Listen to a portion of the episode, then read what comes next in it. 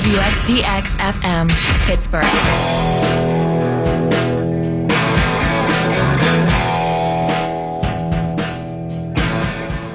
It's time for pirate truisms. There's so much fertilizer being spread. My God, it's getting laid on thick. So I want to bring up some undeniable bucko truth. Bob Nutting is a billionaire and the ninth richest owner in M L B. He can afford to spend more money, he just chooses not to. The Pirates will show a profit this year before even one ticket is sold. Nutting does not want to sell the Pirates, period. The Pirates are not rebuilding, or reloading, or contending. They are maximizing profit by any means possible. That is the franchise's philosophy. The Pirates got okay return for Cole and zero return for Kutch. Nutting is the proprietor of the scam, except it's not really a scam. The Pirates are conning you out of your money in plain sight. Coonerly, Huntington, and Hurdle are just following orders. But they know what's going on. They are part and parcel. They are co-conspirators. In three years, P N C Park is going to be twenty years old, and Nutting is going to want your tax dollars to pay for renovation. Nutting does not care about winning. When it occurs, it's a happy accident that produces him more revenue.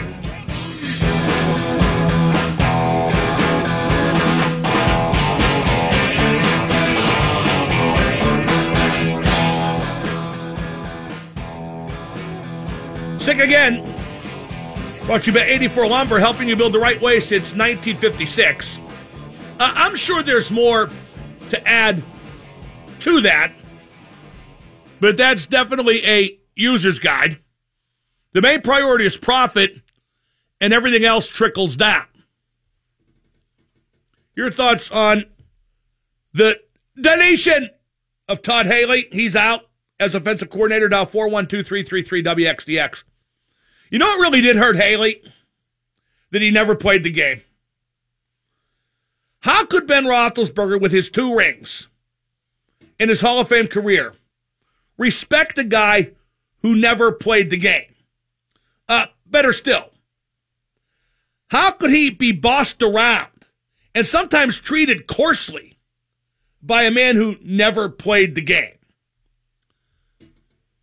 That figured a lot into this.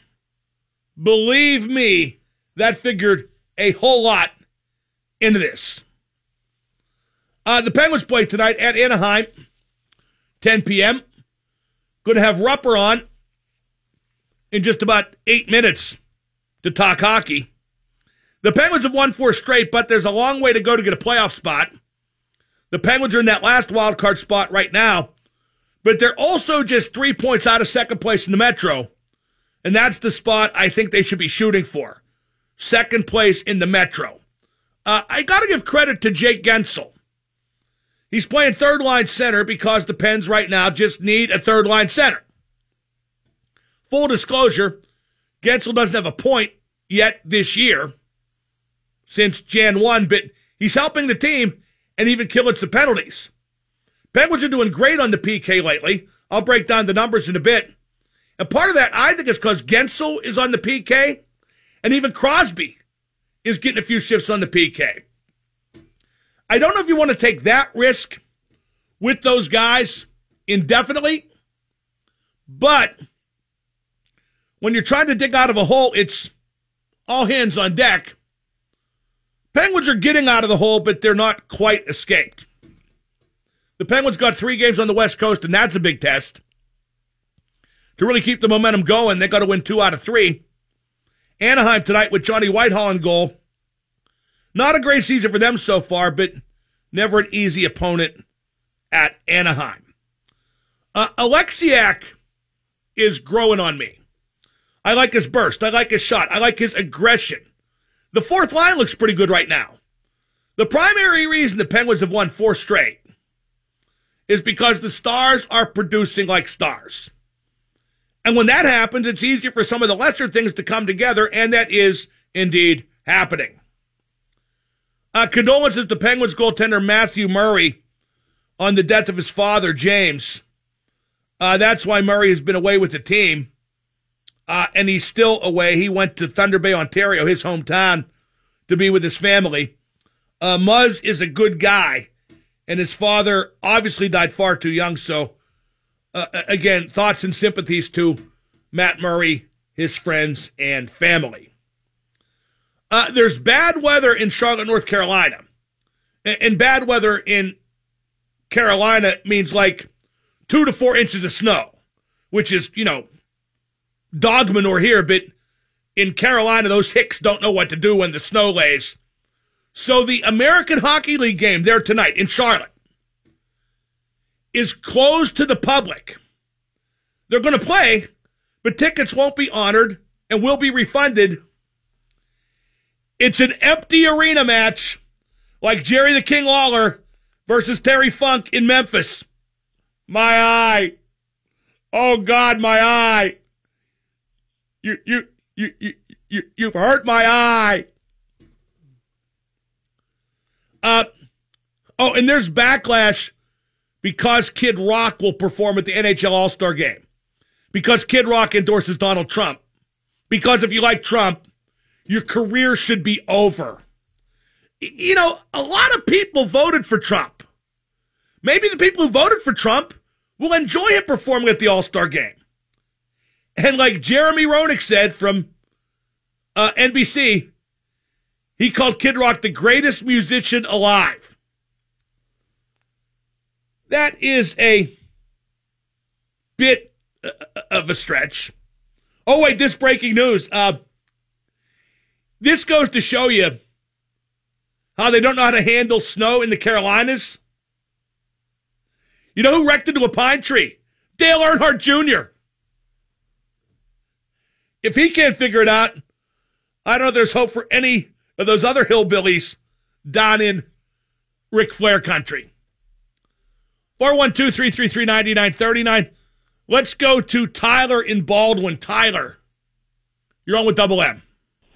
Yeah, hey, Mark. I, I just wanted to say my, my biggest problem with Haley is just, you know, the constant screenplays behind the line of scrimmage, you know, thrown deep on, you know, crucial parts of the game, you know. You only need ten yards, or we're throwing for thirty or forty yards down the field. See, I, I can't hate his play calling. There are certain elements of it I didn't like. I thought he tried to be too clever by half far too often. I don't think he knew how to get one tough yard when it was needed. Uh, the offense did struggle in the red zone, no doubt about that. But his offense got a lot of yards. It scored a lot of points. It kept Ben healthy. It didn't get to a Super Bowl. But let's not mix issues here. Todd Haley isn't being brought back for one reason and one reason only. He couldn't get along with Ben, and Ben was no longer going to buy into him. That's the I mean, only reason he's not coming back, brah. Well, the only other thing is, I mean, you never see play action. You never see, you know, any trick plays. I mean, the guy just he just calls the same plays over and over. It just seems like that. I don't know. Yeah, but he got a lot of yards and got a lot of points and got a lot of wins. So, again, you're you're confusing the issue. Thank you for the call. Todd Haley got let go because his relationship with Ben was crumbling.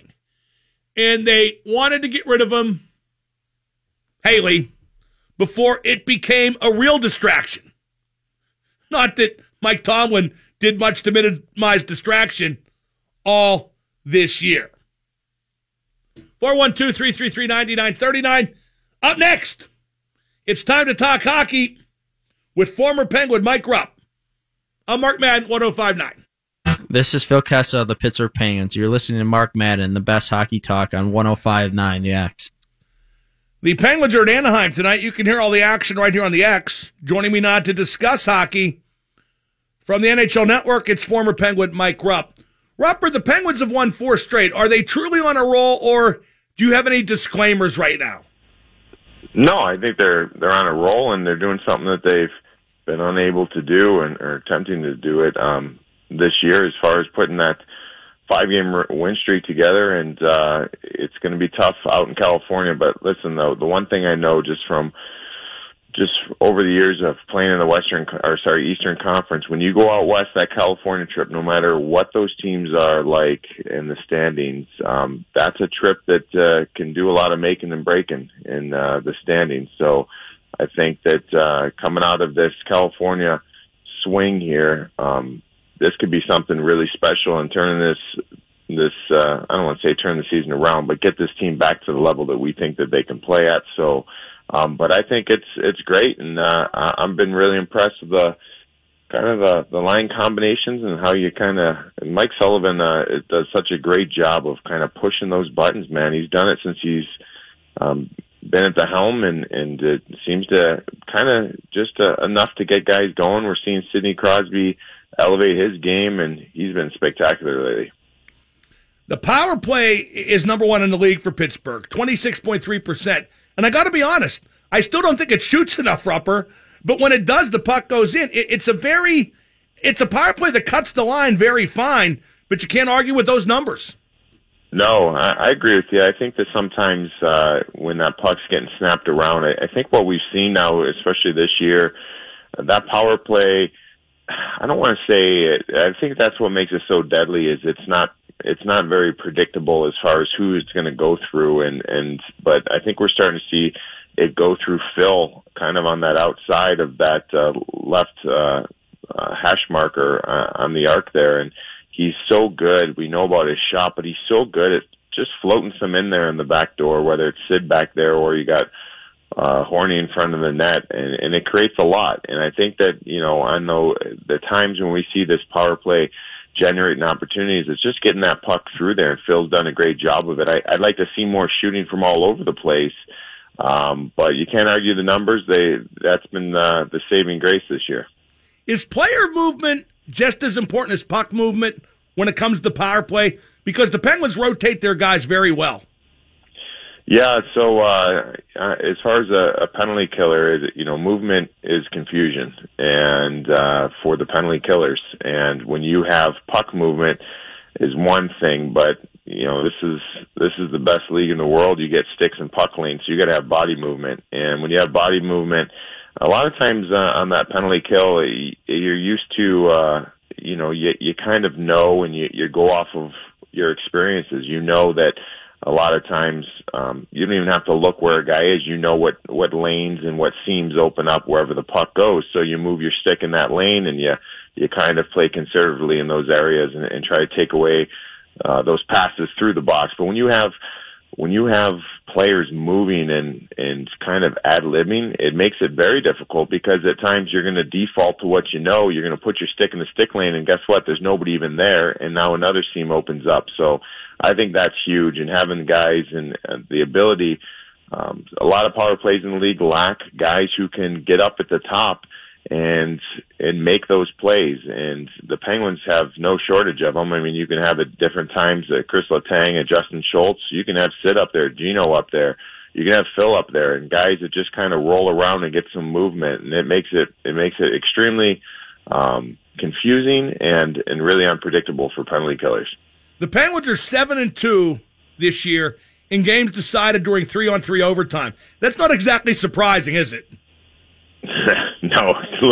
Look who they get to ice out there and throw out on the on the in those overtimes. I mean, you can you can stack the deck if you want, and sometimes uh, we've seen in the past where you'll have a you know a, maybe a, a, a Sid and a, and a Jake Guentzel out there, and what that allows you to do or, or doesn't allow you to do, I guess, as as an opponent, is you you want to make sure you have certain guys out there that, that are going to neutralize maybe Sid and uh, have him out there. But when you put Sid out there with, with Guentzel or, or who, whoever it may be, now you've got to come back and, and you got to find a way to get someone to keep uh, Evgeny Malkin intact. And, and you also want to try to win in those overtimes, so you're going to put your skill guys out there who aren't necessarily the greatest at shutting those guys down. And, and uh, it just it just creates a lot of mismatches because you have so many options. And I think that goes back to even the, the lines five on five and, and in those overtimes and in those power plays, um, they have options.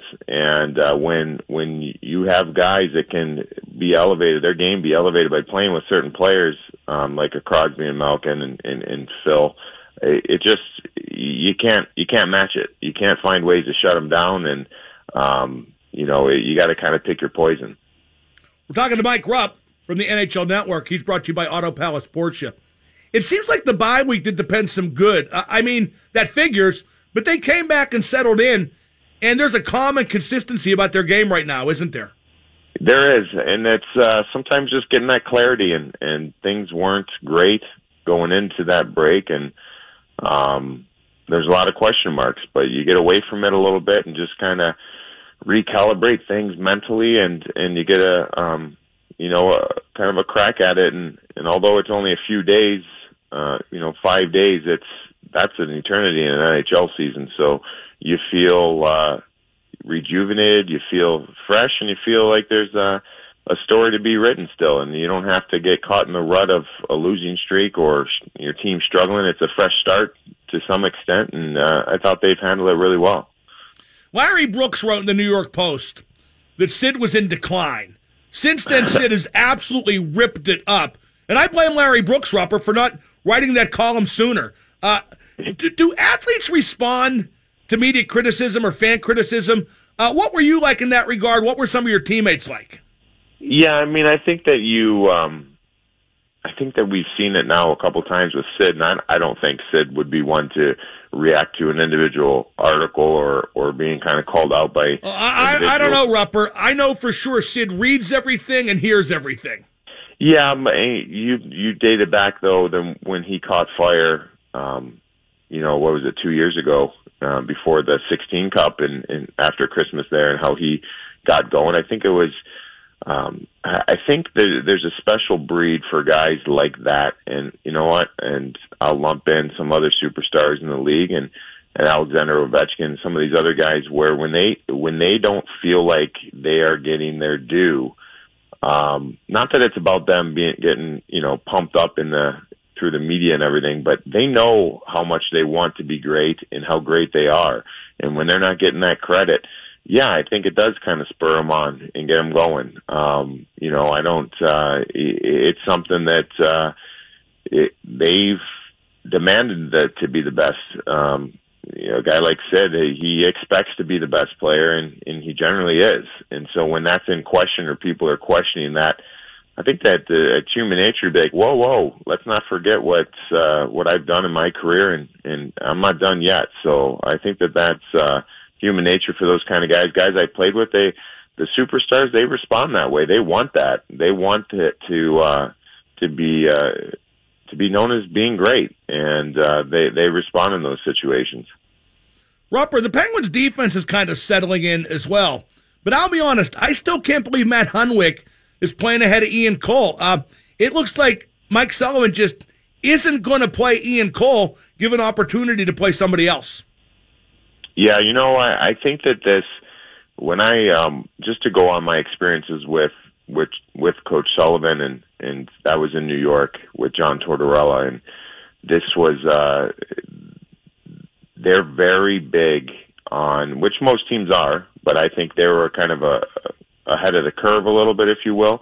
They they want speed. Speed kills, and they want skating ability. And I'm not going to argue for a second. Um, you know, Ian Cole, to me, is an absolute warrior. He'll do anything he can to secure a, a block shot or do whatever he can to kind of contribute to his team winning. But these guys love, and I don't want to say these guys with John Tortorella and, and Mike Sullivan, but then we saw when Sullivan got into Pittsburgh there and how the team became faster, more offensive. And, well, and, and, and it's a speed league, too, right now, isn't it? It is, it is. But they, they were – Mike Sullivan was thinking that before the rest of the league did it. So I think that, you know, that's it's a quick turnaround. They're always looking to infuse young guys. Um, certain coaches in the league are, are looking to do that, and I think that that's why you see certain players – over the last couple of years, get on, burst on the scene. Jake Guentzel, Connor Sherry, Dominic Simone, uh, Daniel Sprong get an opportunity now. These guys that can that can move and make plays, and that's it's huge. And um, the the not that Matt Hunwick, I mean, he's played five hundred plus games in the N H L. Not that he's young and youthful, but he can skate. And I, I, they want a skating, puck moving team. And I think he'll get every opportunity to uh, continue to claim that spot. I mean, you know what you're getting with Ian Cole. And he's not, at this point in his career, he's not going to change, but he's done a lot of great things in this Penguins uniform as well. So, um, you know, I think maybe against certain personnel, maybe come down um, the, the the stretch and into the playoffs, it, it, depending on which teams they play and what personnel those teams have. um, will will make a difference on the back end. People keep waiting for a big trade here in Pittsburgh, but I've been told N H L general managers really don't want to trade with Rutherford, that they don't want to help the Penguins. They're tired of the Penguins winning. You buying that? I those uh, G Ms will do whatever they need to do. If they feel like they're better in their team, they're going to do it. Uh, they, I, I don't think that that is anything. I don't think they'll have any problem helping the Penguins as long as they feel that they're getting helped as well. Maybe Eastern Conference teams are going to shy away from trading with the Pittsburgh Penguins, but uh, the Western Conference, they don't give a darn. They're going to try to get better in, in, in their situation as well. Um, you know, I think one one guy that could potentially create a, a bigger trade for me is um, is Tristan Jarry, and there's so such a need for certain teams where the the goaltender of the future, and I think he's been very good, and he's kind of shown that what he can do. So what does that mean for the Penguins? Are the Penguins willing to do something like that? I don't know. He's been spectacular. Well, well we Rupper, it, it just seems like given their need in these last two cup runs for two good goalies, I, I think Jarry might be a keeper with the way he's played. Yeah, I agree. I agree, and that, that was my next point. Is we've seen it in recent, um, you know, last year. Uh, the Penguins wouldn't have won the Cup without the two goalies they had. So um, that's something that uh, you, you know that Jim Rutherford and, and, and the coaching staff is very aware of. Um, yeah, I would probably say outside of potentially a team blowing their doors off for Tristan Jarry, I don't really see a big move going to be in place down the stretch here. I think it's going to be um, the basic adding a depth player that we've seen in the past on, on defense, uh, you know, the Ron Hainsies of the world and, and these kind of guys. So, um, you know, or Trevor Daley of the past. And um, I, I just don't see a big move really being in the pipeline here. Rupper, great stuff as always. We'll talk next week. Awesome. Good stuff. That's Mike Rupp from the N H L Network. You can also catch him on A T and T Sportsnet locally. He's brought to you by Auto Palace Porsche. Make every day a Porsche day with the new Macan. If you're just tuning in, Todd Haley is no longer the offensive coordinator of the Pittsburgh Steelers. That's been confirmed by the organization. Chris Mortensen is reporting that he'll be replaced by Randy Fichtner, the quarterback's coach, which I think always was and certainly is a good bet. Your reaction, four one two, three three three, W X D X. Also, uh, Gerrit Cole, talking to the Houston media, took a clear shot at the Bucs. I'll let you know what he said in one moment. one oh five point nine. And now the super genius, Mark Madden. Does your girlfriend want to bang a penguin? Well, dang, but I guess if that's your freebie, then my freebie would be Crosby. But, uh... Wait, what? The X at one oh five point nine.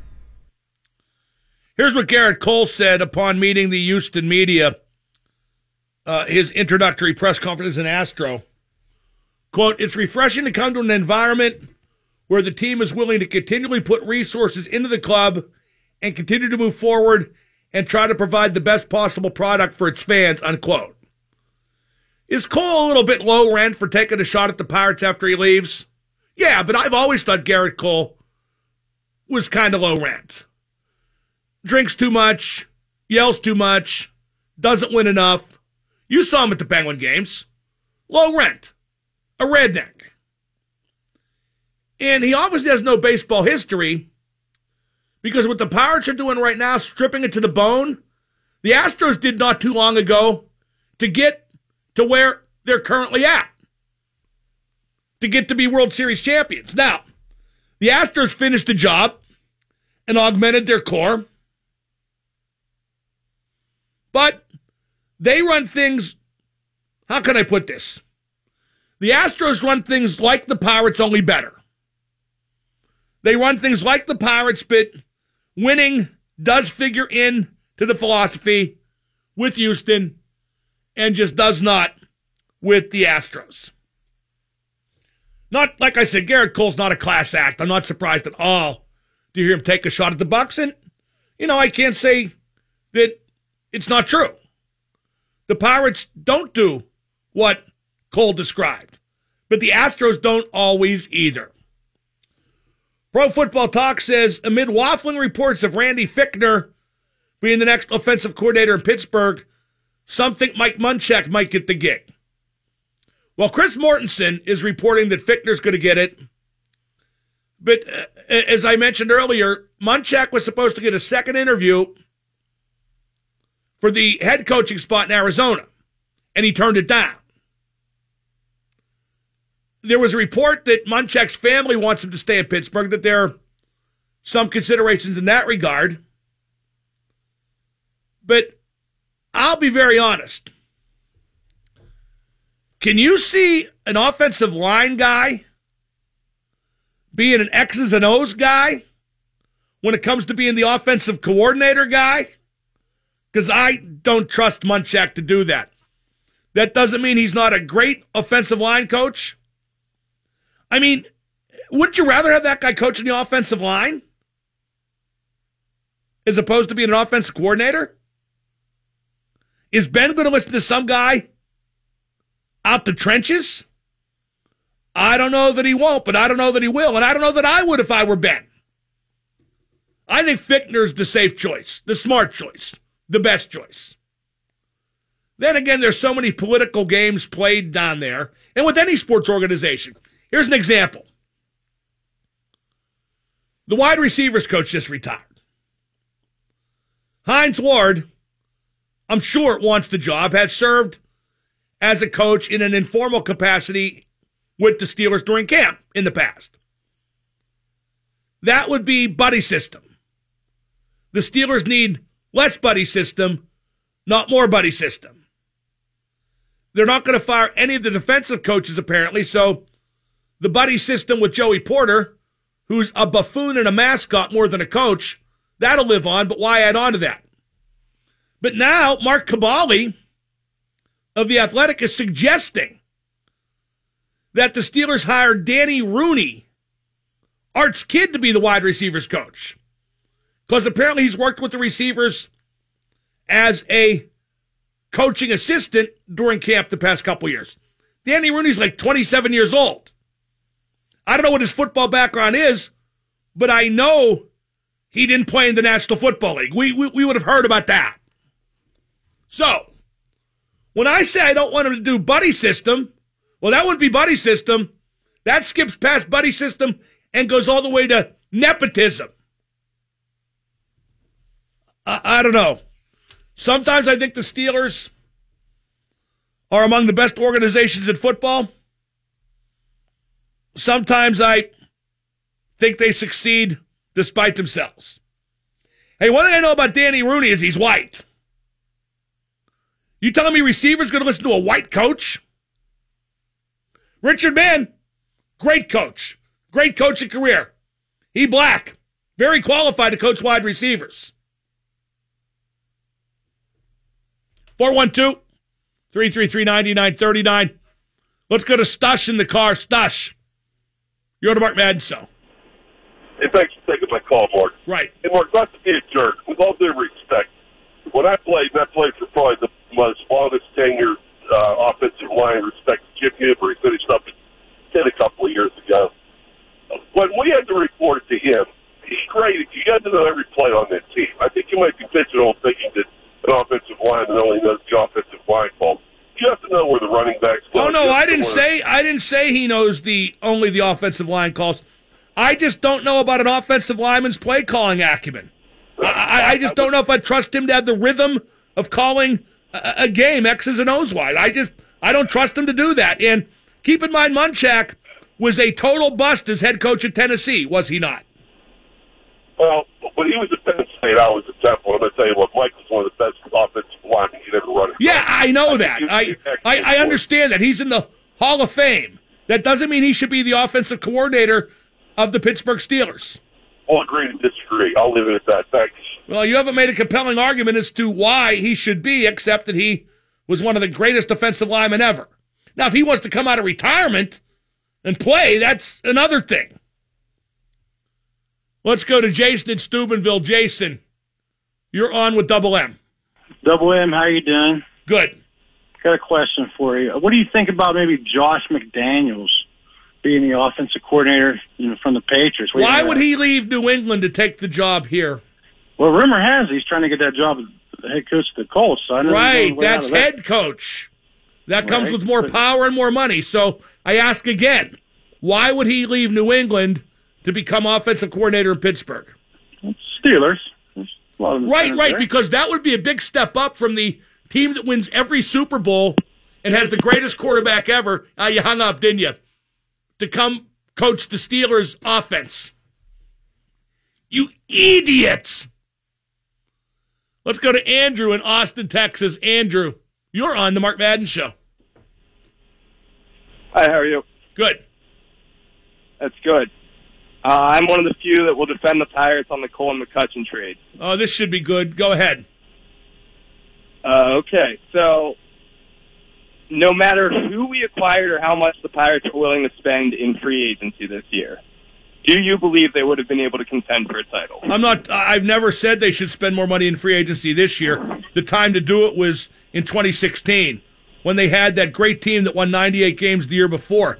They needed to keep all the guys they ran out of time to save money then and augmented that core with free agents to keep the window open and maximize it. Now spending more money, you're right, it would be a senseless exercise, but they effed up uh, two years ago, and that leads us to now, which is hopeless. Okay, I understand and I respect that position. However, two years ago, of our players that left, aside from Jay Happ, who has played worth their new contract with their new team? Who's played up to that value? How can you say that they wouldn't have played up to whatever contract the Pirates gave them had they stayed here?